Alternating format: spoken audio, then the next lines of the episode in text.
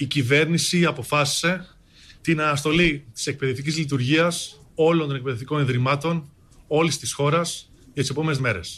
Θα κάτσω σπίτι, θα ράξω σπίτι Λοιπόν απόψε δεν πρόκειται να βγω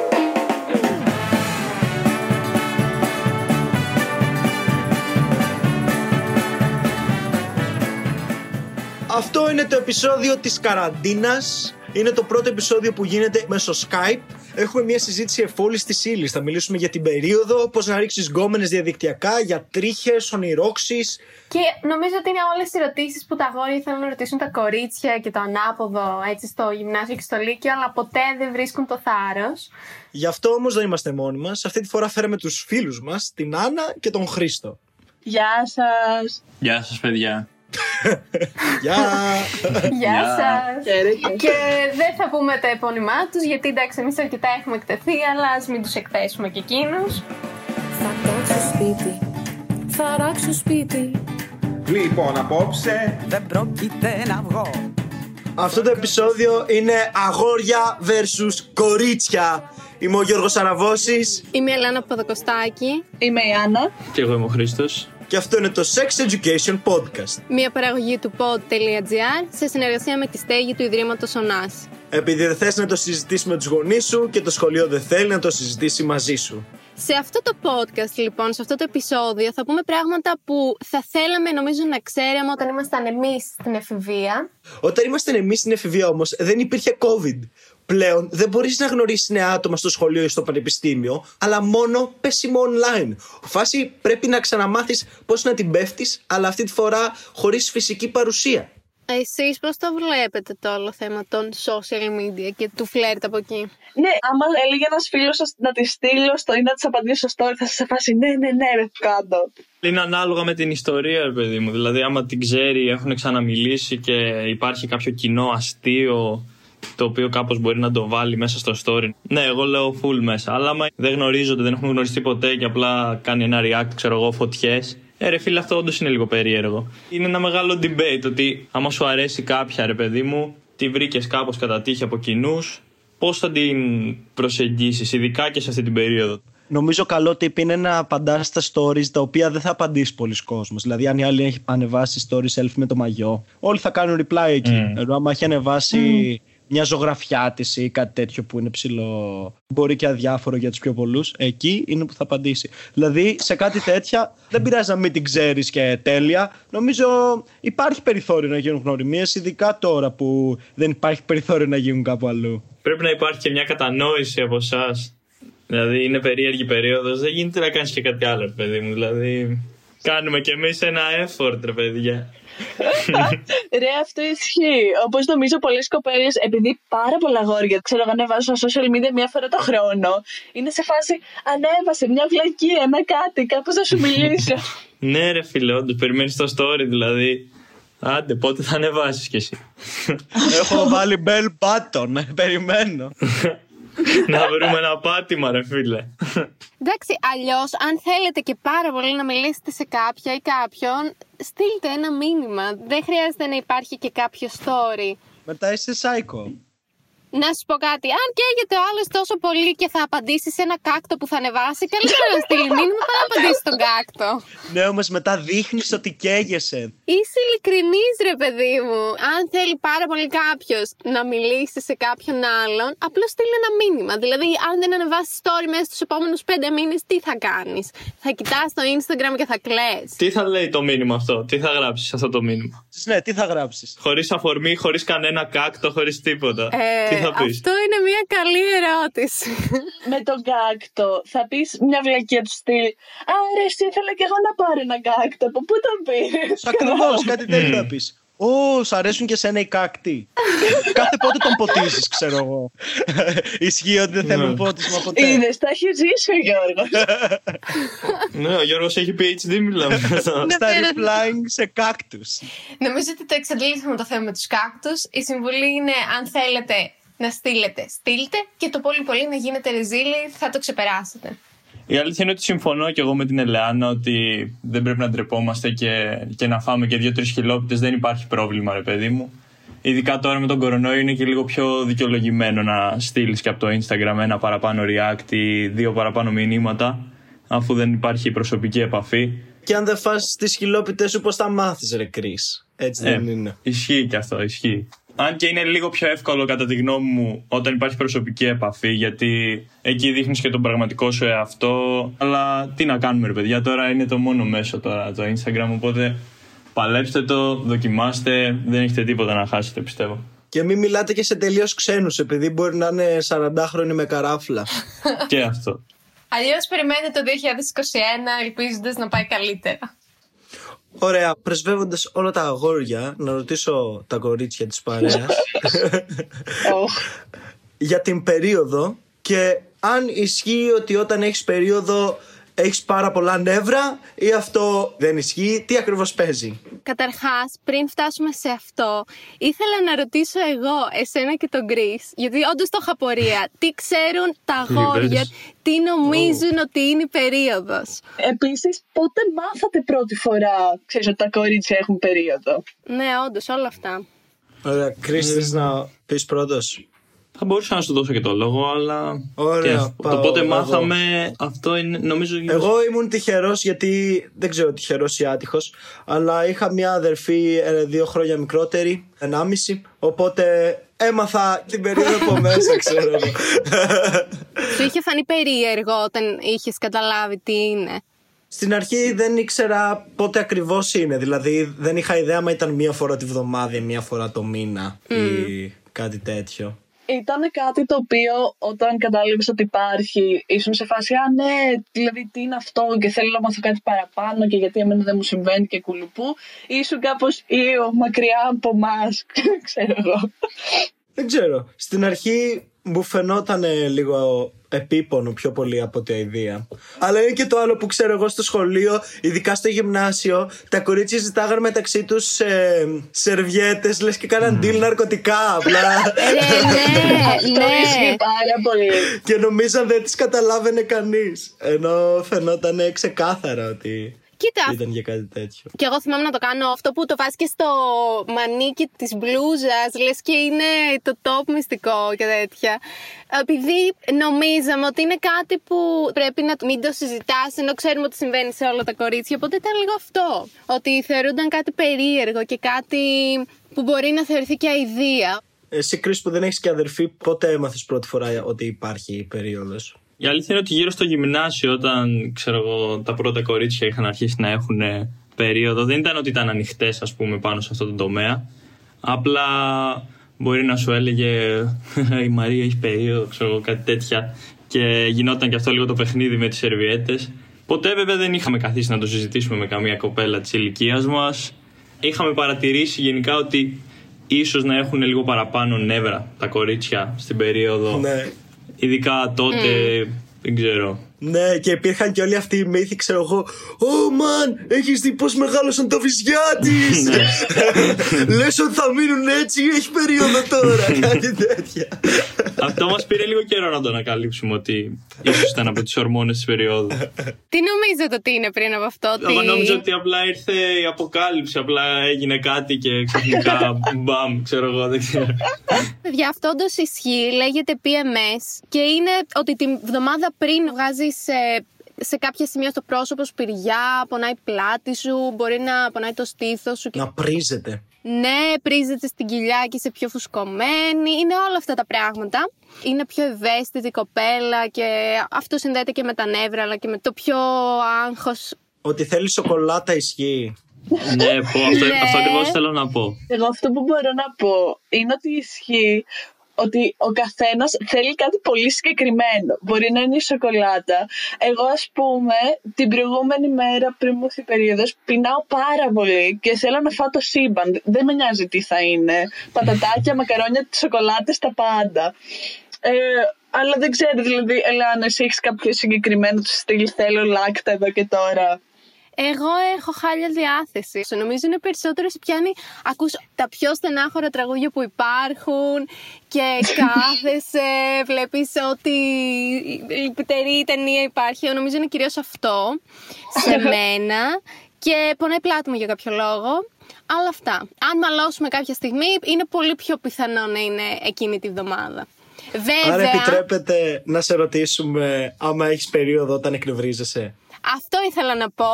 Βέβαια, μην φτάνουμε και στο άλλο άκρο που όποτε έχει νεύρα κάποια κοπέλα θα γυρίσει ο άλλος, θα κάνει το χέρι έτσι στον αέρα και θα πει «Α, Αυτή μάλλον έχει περίοδο. Είναι. Ούτε καν δεν θα την πει καν περίοδο. Θα πει Είναι στις μέρες της. Γιατί εκεί και να μην έχεις περίοδο, νευριάζεις ακόμα περισσότερο. Και κάτι άλλο, νομίζω είναι πολύ βασική ερώτηση. Σεξ την περίοδο, πώς το διαχειρίζετε και τι λένε ξέρω εγώ και οι φίλες σας; Καταρχάς, δεν υπάρχει μία γνώμη. Νομίζω ότι το θέμα είναι με το τι είναι άνετα ο κάθε ένας, κάθε μία και το κάθε ζευγάρι. Γιατί έχω ακούσει και ζευγάρια που είναι OK και δεν τους ενοχλεί. Και ζευγάρια που επειδή και η κοπέλα μπορεί να πονάει πάρα πολύ, να μην θέλει, να μην νιώθει άνετα εκείνη την ώρα, δεν κάνουν. Αυτό που πρέπει να πούμε και το είχαμε πει και στο προηγούμενο επεισόδιο είναι ότι και όταν έχει κάποια περίοδο μπορεί να μείνει έγκυος. Πολύ πιο δύσκολα, αλλά μπορεί. Οπότε και εκεί θέλει προφύλαξη. Αλλά νομίζω εξαρτάται από το πόσο άνετο είναι για το κάθε ζευγάρι.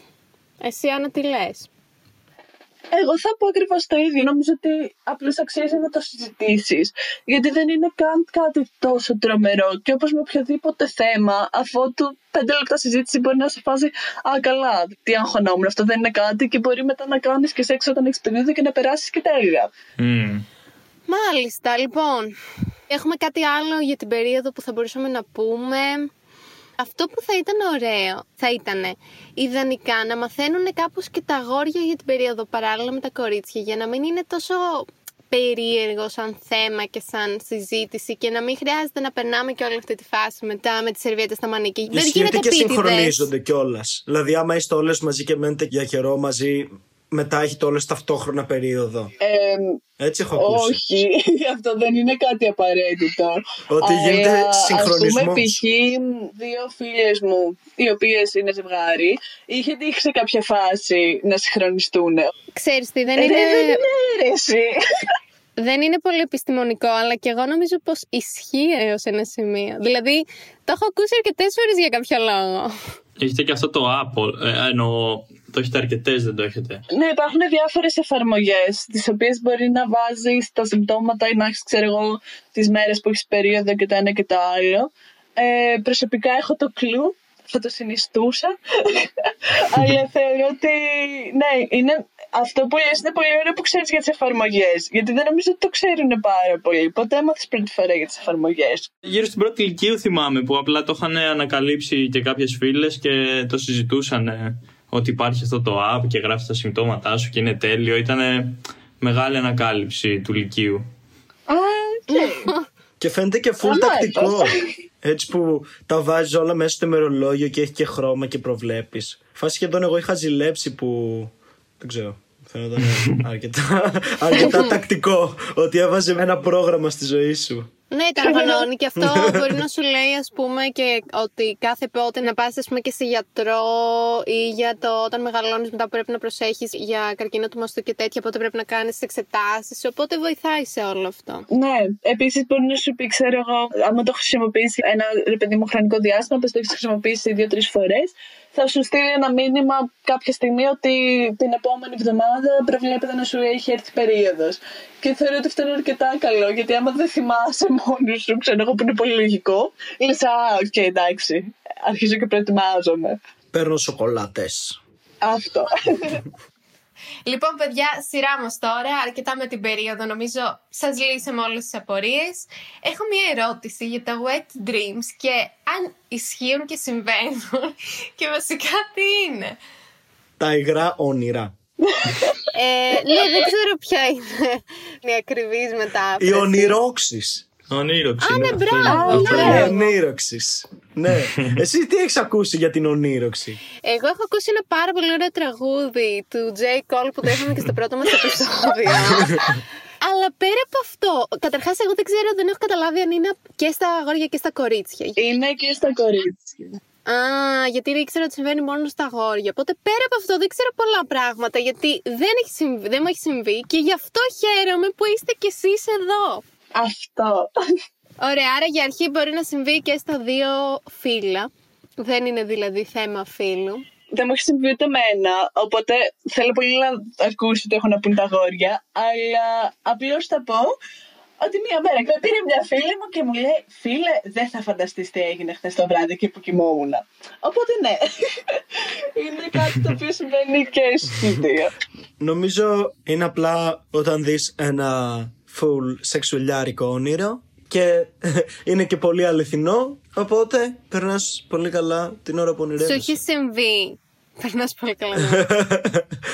Ε, ναι, ξέρω εγώ στα 13-14 Και αν είναι αυτό, τότε σίγουρα μου έχει συμβεί. Εγώ νόμιζα ότι πρέπει να συνοδεύεται και από, πώς να το πω, οργασμό νομίζω. εγώ δηλαδή, αυτό. Έτσι, μια τρελά φαντασιώδη ιστορία που δεν θα συνέβαινε ποτέ στη ζωή σου. Όχι, όχι. Ξέρω εγώ, το dream για σένα, αυτό που δεν θα συνέβαινε ποτέ, αυτό το έχω δει, αλλά δεν έχει συνοδευτεί από το άλλο Όχι, κομμάτι. για να βαφτιστεί ονείροξη πρέπει να συνοδεύεται και από οργασμό. Αλλιώς δεν είναι. Αλλιώς είναι απλώς ένα κίνκι όνειρο. Απλώς το είπε πιο ευγενικά. ναι, ναι, ναι. ναι.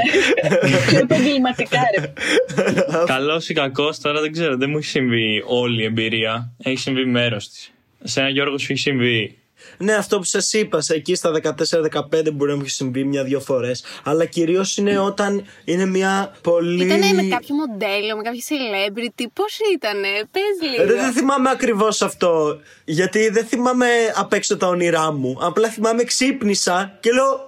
Όχι, πρέπει να αλλάξω βρακί. Δηλαδή, ως εκεί.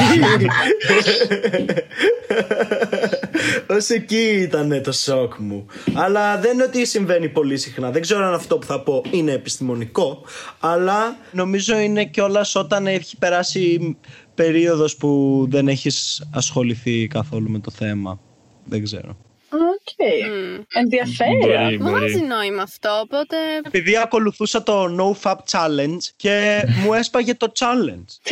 Γιατί αυτό μετράει ως ότι σπάς το challenge. Α, είναι και ο μήνας, ρε, είναι Νοέμβριος. Ε, happy NoFap σε Είναι όλους. NoFap November. Ξέρεις τι σημαίνει Το No Fap. FAP είναι ότι έτσι ακούγεται ο αυνανισμός. δηλαδή είναι πολύ περίεργο να το εξηγήσω αυτό. Κάτσε αλήθεια. Ναι, είναι και καλά FAP, FAP, FAP, FAP, FAP, FAP. Παιδιά, αυτό δεν το ήξερα. Και Αυτό απλά είναι. είναι No Fap, οπότε δεν κάνεις Fap για όλο το μήνα. Ναι, οπότε μην κάνεις το φ, φ, φ, φ. Παιδιά, τι να πω, σε όσους το ακολουθούν, ελπίζω να μην σας χαλάσει. σερί, το σερί. Αυτό καλή τύχη. Είναι μεγάλο challenge. Και ένα άλλο, τώρα να ρωτήσω τα κορίτσια. Κορίτσια, έχετε ακούσει για υπερητομή. Α, Έχετε δει ποτέ περιτμημένο πέος και τι προτιμάτε; Σε μένα δεν υπάρχει, γιατί εγώ αυτό δεν έχω καταλάβει ακόμα τι είναι. εγώ έτσι το έχω ακούσει. Ότι είναι ρε παιδί μου κυρίως κάτι θρησκευτικό. Αλλά πέρα από αυτή τη συζήτηση και να ρωτάνε αγόρια μεταξύ τους άμα το έχουν κάνει και τέτοια, εμένα δεν μου έχει τύχει κάποια τέτοια εμπειρία. Ούτε να μου έχει πει κάποια φίλη μου ότι κάποια προτίμηση. Δηλαδή νομίζω ότι δεν είναι κάτι το οποίο θα συζητηθεί. Εσείς το συζητάτε μεταξύ σας. Πώς είναι η φάση σας; Ξέρουμε κάποιους φίλους που έχουν. Για ανδρολογικούς λόγους. Ναι, γι' αυτό. Ναι, άμα κάποιος δει ότι ας πούμε το πετσάκι του τον δυσκολεύει για λόγους υγιεινής ας πούμε δεν μπορεί να το χειριστεί πρέπει να πάει σε έναν ανδρολόγο να τσεκάρει ότι όλα είναι καλά και αν δεν είναι του το κόβουνε. Αλλά και οι δύο φίλοι μας είπαν ότι η περίοδος ίασης ήταν ξέρω εγώ δύο-τρεις εβδομάδες και μετά όλα κομπλέ. Δηλαδή ήταν καλύτερα Α, οκ. από ποτέ. Ναι. Μμμ. Συγγνώμη, αυτό είναι επέμβαση. Γίνεται με επέμβαση. Ναι, ναι. Φάση σου κάνουν απλά snip και σου κόβουν λίγο από το πετσάκι. Αλλά είναι Και κάτι μετά το οποίο Δεν μπορείς δεν να είναι παίζεις πολύ με επίπονο. το πουλί σου επειδή μπορεί να ανοίξουν τα ράματα. Ε, εντάξει, για πόσο καιρό θα είναι, θα αντέξουν, φαντάζομαι. Δεν θα είναι και για πάντα. Αφού λες ότι μετά είναι και οκ. Ιδανικά το κάνεις το Νοέμβριο. ναι. και δεν έχεις πρόβλημα. ναι. Εγώ έχω μια ερώτηση για τα αγόρια. Ποια είναι. Δεν ξέρω, η γνώμη σας ακριβώς. Τέλος πάντων, θέλω να πω για το θέμα της τριχοφυΐας. Νομίζω ότι περιμένουμε πάντα ότι οι κοπέλες θα κάνουν λέιζερ, θα ξυρίζονται, θα κάνουν κερί, θα το ένα θα το άλλο. Και ότι απλώς τα αγόρια ζουν τη ζωή τους και ξέρεις, και είναι τόσο μπαμπουίνοι, γουστάρουν, χωρίς καμία κριτική, κάτι τέτοιο. Δεν νομίζω ότι υπάρχει ότι και καλά εμείς είμαστε πιο πολύ ό,τι να είναι και δεν μας πειράζει. Δηλαδή Πάλι πιστεύω ότι είναι κάτι που μπορεί να συζητηθεί μέσα στη σχέση. Ανάλογα και με τις προτιμήσεις φαντάζομαι. Δεν ξέρω, το βλέπω πολύ υποκειμενικό. Κοίταξε, εγώ θέλω να είμαι πλήρως ειλικρινής. Οπότε θα πω ότι η κάθε μία μπορεί να κάνει ό,τι θέλει με το σώμα της και δεν πιστεύω ότι τα κορίτσια πρέπει να ξυρίζονται σε σχέση με τα αγόρια. Δηλαδή, όπως τα αγόρια, άμα θέλουν να αφήνουν μουσι, άμα θέλουν, ξυρίζονται κάθε μέρα, έτσι και τα κορίτσια. Προσωπικά, σε θέματα αισθητικής, δεν θα με πείραζε να μην είναι κόντρα ξυρισμένη παντού το κορίτσι όπως αρέσει σε κάποιους. Αλλά τώρα να έχει όσο τριχωτούς μασχάλες είναι οι δικές μου, ακόμα δεν έχω φτάσει σε αυτό το σημείο. Χαίρομαι πάρα πολύ που το λέτε αυτό, γιατί είναι κάτι το οποίο όλες οι κοπέλες αρχίζονται και το σκέφτονται, γιατί είναι κάπως κάτσε ρε φίλε. Εγώ γουστάω να ξυρίζομαι τότε ή να κάνω λέιζερ ή εγώ δεν θέλω να κάνω τίποτα. Αλλά υπάρχει τόσο πολύ το στερεότυπο και ότι είναι δεδομένο και γίνεται μεγάλο θέμα, χωρίς να είναι απλώς ότι είναι η επιλογή του καθενός και ότι γουστάρει. Κάποια πράγματα είναι απλώς θέμα αισθητικής και όχι απαραίτητα σεξισμού. Το να πρέπει να υποβάλεις το σώμα σου σε ένα βασανιστήριο όμως εισαγωγικά και να πρέπει να ξυρίζει σε κάθε μέρα σε βαθμό που βγάζεις εξανθήματα ή να κάνεις κάτι που δεν το θέλεις με τίποτα, δεν σημαίνει ότι πρέπει να το κάνεις. Α πούμε, ούτε εγώ ίσως θα ήθελα να πηγαίνω κάθε μήνα να μου βγάζουν τις τρίχες με κερία τα πόδια. Εγώ θυμάμαι όταν ένα αγόρι στην τάξη που επειδή έπαιζε ποδόσφαιρο είχε ξέρω, ξυρίσει τα πόδια του και κάποιοι αρχίσαν και κάνανε πλάκα γι' αυτό. Και εγώ σε μια φάση άσε να κάνει ό,τι γουστάρει, είτε παίζει ποδόσφαιρο είτε όχι. Μπορεί κάτι να του αρέσει. Μπορεί κάποιος να γουστάρει να ξυρίζεται παντού. Μπορεί σε κάποια συγκεκριμένα σημεία. Δηλαδή πρέπει να είναι όντως επιλογή του καθενός και πρέπει σιγά σιγά αυτά τα στερεότυπα να σταματήσουν να υπάρχουν ε, γιατί είναι το σώμα του. Και είναι αυτό που είπε και ο Γιώργος. Μπορεί κάποιος να μην γουστάρει να πονάει και συνέχεια, ρε παιδί μου. Mm. Άλλη απορία, κορίτσια. Λοιπόν, ναι, μία άλλη απορία λίγο άσχετη είναι ότι υπάρχει το στερεότυπο, ειδικά για τα κορίτσια, ότι δεν πρέπει να πηγαίνουμε πολλούς επειδή μετά τις θεωρείται εύκολες και πουτάνες. Ενώ δεν ισχύει το αντίθετο για τα αγόρια, γιατί μεταξύ σας θα το θεωρήσετε περισσότερο επιτυχία και μπράβο, παιδί μου, γίνεσαι άντρας. Οπότε ήθελα να ρωτήσω πώς το βλέπετε αυτό αν ισχύει και αν το θεωρείτε διαφορετικό μεταξύ των αγοριών και των κοριτσιών. Εντάξει, νομίζω ότι ως ένα βαθμό ισχύει αυτό το στερεότυπο. Δηλαδή, και με το Χρήστο στην ίδια παρέα είμαστε και μπορούμε να το δούμε ότι κάποιες φορές θα συζητηθεί. Η αλήθεια είναι ότι όντως, αν κάποιες έχουν πάει με λίγο παραπάνω αγόρια σε σχέση με άλλες συνομιλικές τους, μπορεί να θεωρηθούν λίγο πιο εύκολες. Αλλά νομίζω, Ελεάνα, ότι κι εσείς, άμα κάποιος ρε παιδί μου έχει πάει με περισσότερες, δεν θεωρείτε και από εσάς ότι και αυτός είναι λίγο εύκολος σε εισαγωγικά. Δεν νομίζω να σχολιαστεί τόσο. Δηλαδή δεν θα είναι βασικό αρνητικό ή θετικό κριτήριο. Νομίζω ότι είναι πιο έντονο σε εσάς, αλλά ναι, θα σχολιαστεί και σε αυτή την περίπτωση. Και από εσάς, ας πούμε, πώς βλέπετε κάποιες κοπέλες που επίσης έχουν πάει με λίγο παραπάνω αγόρια; Θα σου πω, νομίζω ότι στο γυμνάσιο και στο λύκειο χαρακτηριζόταν και από τα κορίτσια αρνητικά. Αλλά νομίζω ότι αυτό που θα σκεφτώ εγώ αν ζητάω κάτι με κάποια φίλη μου είναι ότι αν σου άρεσε και το ήθελες τότε μπράβο και ξέρω εγώ, συνέ... όχι συνέχισε, κατάλαβες και... συνέχισε, πήγαινε με όλους. η, ζωή... η ζωή προχωράει. Είναι αυτό ότι αν σου αρέσει κάποιος γιατί όχι, επειδή μετά μπορεί να χαρακτηριστείς κάποιος. Πάνω σε αυτό υπάρχει το στερεότυπο ότι τα αγόρια είναι αυτά που θέλουν πιο πολύ να κάνουν σεξ, ενώ τα κορίτσια είναι πιο chill και δεν τους νοιάζει τόσο πολύ. Εσείς τι πιστεύετε; Ε, Άννα, θες να ξεκινήσεις; Οκ, okay, αυτό μπορεί να ισχύει σε κάποιες περιπτώσεις, αλλά είναι πολύ υποκειμενικό από ένα σημείο και μετά. Δεν πρέπει ούτε τα αγόρια να αισθάνονται άσχημα άμα δεν γουστάρουν κάποια στιγμή να κάνουν σεξ. Γιατί απλώς δεν χρειάζεται να ακολουθείς το στερεότυπο που υπάρχει. Το φίλο σου δεν θα πει απαραίτητα τι λίμπιντο θα έχεις. Έτσι και τα κορίτσια, άμα κάποια στιγμή έχουν ένα μεγαλύτερο sex drive, ξέρω εγώ, και θέλουν περισσότερο. Είναι όλα κομπλέ και νομίζω ότι είναι πολύ σημαντικό αυτό για να μην υπάρχει καμία κριτική ούτε πίεση ότι α, πρέπει να κάνεις σεξ όλη την ώρα. Mm. Κοίταξε, εγώ η αλήθεια είναι ότι ίσως δεν ξέρω, αλλά πιο πολλούς φίλους έχω που έχουν τέτοιο sex drive που πρέπει να αυνανίζονται τουλάχιστον μία φορά τη βδομάδα παρά φίλες. Ισχύει αυτό; Πιστεύεις ότι οι φίλες σου θα στο έλεγαν άνετα; Τις έχεις ρωτήσει για το sex drive; Ναι, αλλά μπορεί να ντράπηκαν, τι να σου πω. Ναι, νομίζω ότι υπάρχει λίγο η ντροπή σε αυτό το θέμα. Δεν ξέρω. Τα κορίτσια κάθε πότε αυνανίζονται. Αυτό είναι μια ειλικρινή μου απορία. Αυτό συζητιέται γενικά σε παρέες κοριτσιών. Επειδή σε εμάς, ρε παιδί μου, είμαστε πολύ χαλαροί σε αυτό το θέμα. Εγώ με τις φίλες μου έχουμε συζητήσει πιο πολύ το «Α, πότε ξεκίνησες να αγωνίζεσαι» παρά το πόσο συχνά το κάνεις και όλο αυτό το κομμάτι. Γιατί νομίζω ότι τα αγόρια είναι κάτι πολύ δεδομένο που ξεκινάει από πολύ μικρή ηλικία. Αλλά εγώ έχω και φίλες μου που ας πούμε είμαι τώρα 19-20 χρονών και δεν το έχουν δοκιμάσει ποτέ. Στο ίδιο κλίμα, αυτό που λένε ότι τα κορίτσια κάνουν ψέματα τον οργασμό τους και τα λοιπά ισχύει; Αυτό όντως και αυτό το έχω απορία. Καλή ερώτηση. Να πούμε αν γίνεται. Καταρχάς, δεν ξέρω. Για να μην κάνει τον άλλον να αισθανθεί άσχημα, κάποια μπορεί να κάνει fake έναν οργασμό. Για πες εσύ, Άννα. Εγώ προσωπικά δεν θα έκανα κάτι στα ψέματα. Γιατί ξέρεις, δεν παίζει ρόλο. Μπορεί μία μέρα να τελειώσει άλλος και εσύ όχι. Και οκ, έτυχε, αλλά να το ευχαριστηθείς και εσύ πάρα πολύ.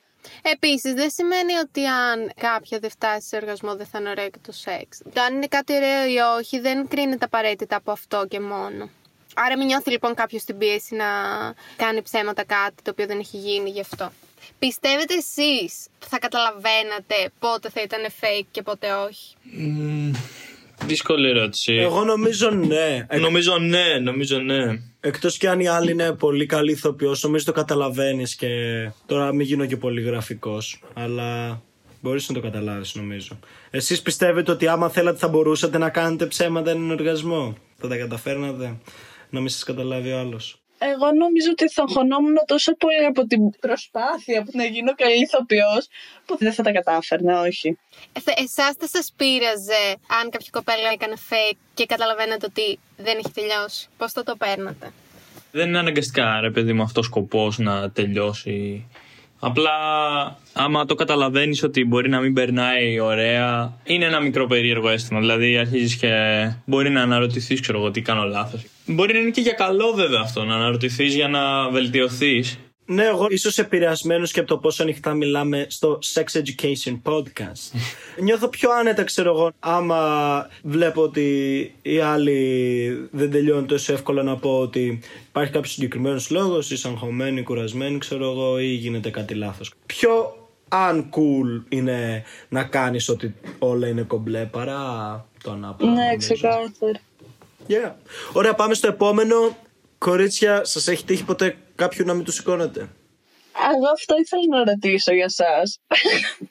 Ναι, μου έχει συμβεί εμένα μετά από ένα πάρτι λόγω του ότι είχα πιει αρκετό αλκοόλ και νομίζω εντάξει είναι και αποδεδειγμένο ότι γίνεται σε τέτοιες περιπτώσεις. Τώρα ευτυχώς γνωριζόμασταν και με την κοπέλα οπότε δεν ήταν πάρα πολύ περίεργο το όλο σκηνικό και είχε καταλάβει και αυτή για ποιο λόγο έγινε. Έγινε εκεί ένα περίεργο μικρό break και μετά ξαναπήραμε τα πάνω μας και τέλος πάντων προχώρησε η ιστορία. Αλλά εν τέλει, ρε παιδί μου, το βλέπω τώρα ως παρελθοντικό. Δεν θα το έλεγα ότι ήταν τόσο περίεργη η ιστορία. Αλλά ας πούμε, άμα ήταν πρώτη σου φορά με μια κοπέλα που ήθελες να της κάνεις και καλή εντύπωση, δεν ξέρω για ποιο λόγο, μπορεί να ήταν λίγο αγχωτικό, ρε παιδί μου, ναι. ναι, λογικό. Ναι. Μμ. Πάμε στο επόμενο. Έχετε ακούσει καμία ιστορία κάποιος να κολλάει μέσα σε μία; Έχω ακούσει ιστορία του στυλ που νομίζω ότι είναι κάτι το οποίο συμβαίνει. Αλλά μ, να κολλήσει για λίγο να κάνουν σεξ στη θάλασσα. Και μετά ευτυχώς ξεκόλλησε και όλα αυτά. Αλλά πέρα από αυτό είναι σαν μύθος. του στυλ. Ναι, παιδί μου, έχουν έρθει φίλοι μου και μου έχουν πει: Ξέρεις τι, θέλω πάρα πολύ να δοκιμάσω σεξ στη θάλασσα, αλλά φοβάμαι φουλ. Και μετά πες ότι κολλάς και δεν ξεκολλάς και τι θα σας κάνουν για να σας πάνε νοσοκομείο και τέτοια. Οπότε. Πάντως και εγώ αυτό έχω ακούσει για το νερό. Εγώ είχα ακούσει τον αστικό μύθο ότι άμα κολλήσεις μέσα σε μία, Ναι. μετά πρέπει να την κατουρίσεις για να Τι ξεκολλήσεις. λες, ρε. Γιώργο, τι διαβάζει, από πού διαβάζει. Ναι, Γιώργο, μίλησε μας, τι σου έχεις συμβεί. Πόσο ελεύθερο χρόνο έχεις. Αυτό μάλλον στο είπανε, δεν ξέρω, για να μην πας Για το να κάνεις μην στη κάνω σεξ θάλασσα. ποτέ. Ναι, αυτό. Ναι. ναι, α, μάλλον άρα είναι ψέματα, ε. άρα όποιος Φοβάμαι άλλος πως ναι. το έχει ακούσει να ξέρει και αυτός. Ε, Ελπίζω ναι, παιδιά, αλλιώς μετά χωρίζεις κιόλας μετά από αυτό. Δηλαδή, Ναι, Δεν όντως. ξέρω. Εδώ, Ε, άμα ναι. πρέπει να κατουρίσει τον άλλον επειδή το τζίμπι σε τσούχτρα, ξέρω εγώ, δεν είστε ποτέ το ίδιο. Αυτό είναι άλλο. Νομίζω σιγά σιγά κλείνουμε. Κλείνουμε. Θα πάμε στο πιο γλυκό κομμάτι αυτού του επεισοδίου. Πάμε, νομίζω ερωτική απογοήτευση είναι το στερεότυπο. Στα αγόρια τις πρώτες μέρες κάνουν ότι δεν τους νοιάζει και μετά ακούνε sad τραγούδια και ακούνε ξέρω εγώ τι να σου πω Linkin Park και Drake και κλαίνε. Ενώ για τα κορίτσια είναι ότι κλαίνε ξέρω εγώ τις πρώτες τρεις μέρες δεν βγαίνουν από το δωμάτιο και είναι μετά ένα μείγμα χαρτομάντιλων και δακρύων και, και παγωτού και τυριών και δεν ξέρω τι κάνουν. Από αμερικάνικη ταινία. ναι, και μετά πάνε στα κλαμπ και ξέρω εγώ φασώνονται και προχωράνε σιγά σιγά. Αυτό είναι τα στερεότυπα. Ωραία, αυτό είναι το στερεότυπο. Τώρα, στην πραγματική ζωή, εσείς πώς το έχετε αντιμετωπίσει, αν σας έχει συμβεί μέχρι τώρα; Μμμ, στην πρώτη περίοδο δεν ξέρω. Το έχω ζήσει. Νιώθω ότι δεν το είχα συνειδητοποιήσει τόσο πολύ. Δεν συνειδητοποίησα από την αρχή πόσο δυνατό. Είχες χωρίσει ή ήταν μια χιλόπιτα απλώς πριν καν ξεκινήσει, γιατί έχει σημασία; Όχι, όχι, χωρίς. Χωρίς. Σε τρώει λίγο η καθημερινότητα και συνεχίζεις λίγο για την πρώτη εβδομάδα. Μετά αρχίζεις και συνειδητοποιείς ότι έχεις όντως χάσει ένα κομμάτι της καθημερινότητάς σου. Ε, Βλέπεις λίγο και παλιές φωτογραφίες. Ισχύει και αυτό που είπε και ο Γιώργος. Ακούς και λίγο sad μουσική. Είναι λίγο sad τα vibes. Αλλά ρε παιδί μου, άμα είσαι ok με τον εαυτό σου και καταλάβεις μετά ότι για κάποιο λόγο τέλειωσε και να πάρεις και λίγο τα θετικά ότι έζησες πάρα πολλές εμπειρίες και να καταλάβεις τι έκανες λάθος κι εσύ πιστεύω ότι μπορεί και να σου βγει σε καλό δηλαδή να προχωρήσεις μετά στη ζωή σου και να αρχίσεις και νέες ασχολίες λόγω αυτού να βρεις λίγο τη δύναμη του εαυτού σου παραπάνω, να ασχοληθείς και λίγο με τον εαυτό σου. Είναι δύσκολο σίγουρα, αλλά άμα το πάρεις από τη θετική του πλευρά, μπορείς να προχωρήσεις πάρα πολύ ως εγώ, ως άνθρωπος και για τον εαυτό σου να Εγώ ασχοληθείς. νομίζω περνάς από τα πέντε στάδια του πένθους. Δηλαδή, στην αρχή είναι άρνηση και δεν το καταλαβαίνεις καν. Τύπου, απλά συνεχίζεις και σκέφτεσαι, Ε, μωρέ, θα βρεθούμε ξανά το σουκού. Δηλαδή, δεν το πολύ σκέφτεσαι. Μετά αρχίζεις και άμα ήταν και λίγο κακός χωρισμός, δεν μου άξιζε τελικά και τέτοια. Αλλά μετά αρχίζεις και στεναχωριέσαι και λες την έχασα και ακούς τη σαν μουσικής σου. Ε, και κάποια στιγμή το προσπερνάς, δηλαδή το αποδέχεσαι και μαθαίνεις και κάτι από αυτό. Γιατί όλα για κάποιο λόγο γίνανε. Ειδικά όσο πιο πρώτοι είναι οι χωρισμοί, τόσο πιο έντονοι είναι. Ναι, σίγουρα. Κορίτσια, τι έχεις να πείτε; Εγώ δεν έχω ζήσει έναν καραμπινάτο χωρισμό που τα έπαθα όλα και έχασα τη γη κατά τα πόδια μου. Η αλήθεια είναι ότι άμα μπορώ να σκεφτώ, ξέρω εγώ, στιγμές που μου έχει συμβεί να σταματήσω να βλέπω ένα άτομο το οποίο με ενδιαφέρει πάρα πολύ ήταν λόγω απόστασης και νομίζω ότι αυτό είναι από τη μία καλό γιατί λες ότι ξέρεις κάτι έχω να κατηγορήσω όχι το άτομο αλλά την κατάσταση και δεν φταίει κανένας μας αλλά σίγουρα ήμουνα και φουλ στεναχωρημένη και μ, μου λείπε το άτομο και έλεγα ότι εντάξει είναι λίγο άδικο που γι' αυτό το λόγο δεν τον βλέπω γι' αυτό το λόγο σταμάτησε η όλη αυτή η φάση.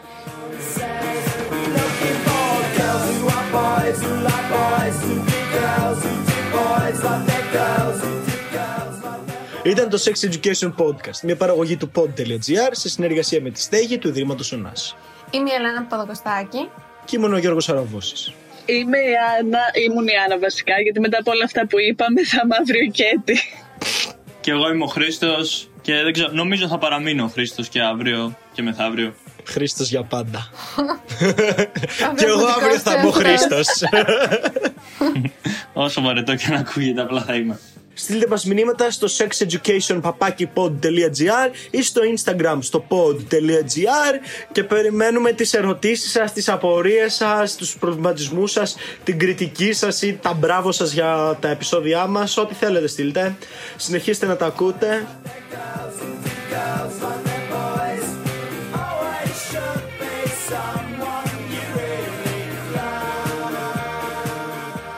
Ευχαριστούμε για την επιστημονική του συμβολή την δόκτωρα Ιωάννα Γιανοπούλου, επίκουρη καθηγήτρια παιδοψυχιατρικής της Ιατρικής Σχολής του Πανεπιστημίου Αθηνών, τη Μαργαρίτα Γερούκη, εκπαιδευτικό και διδάκτορα του Πανεπιστημίου του Ελσίνκη και τον Αναστάση Σπηλιάδη, ψυχολόγο και επισκέπτη λέκτορα του Ινστιτούτου Ψυχιατρικής, Ψυχολογίας και Νευροεπιστήμης στο King's College του Λονδίνου.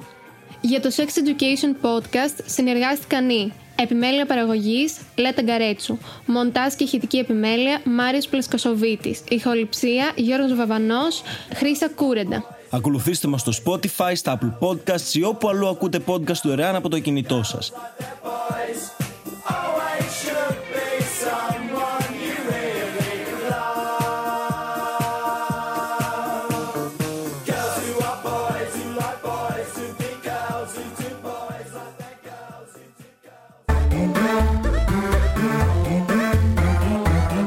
pod.gr. Το καλό να ακούγεται.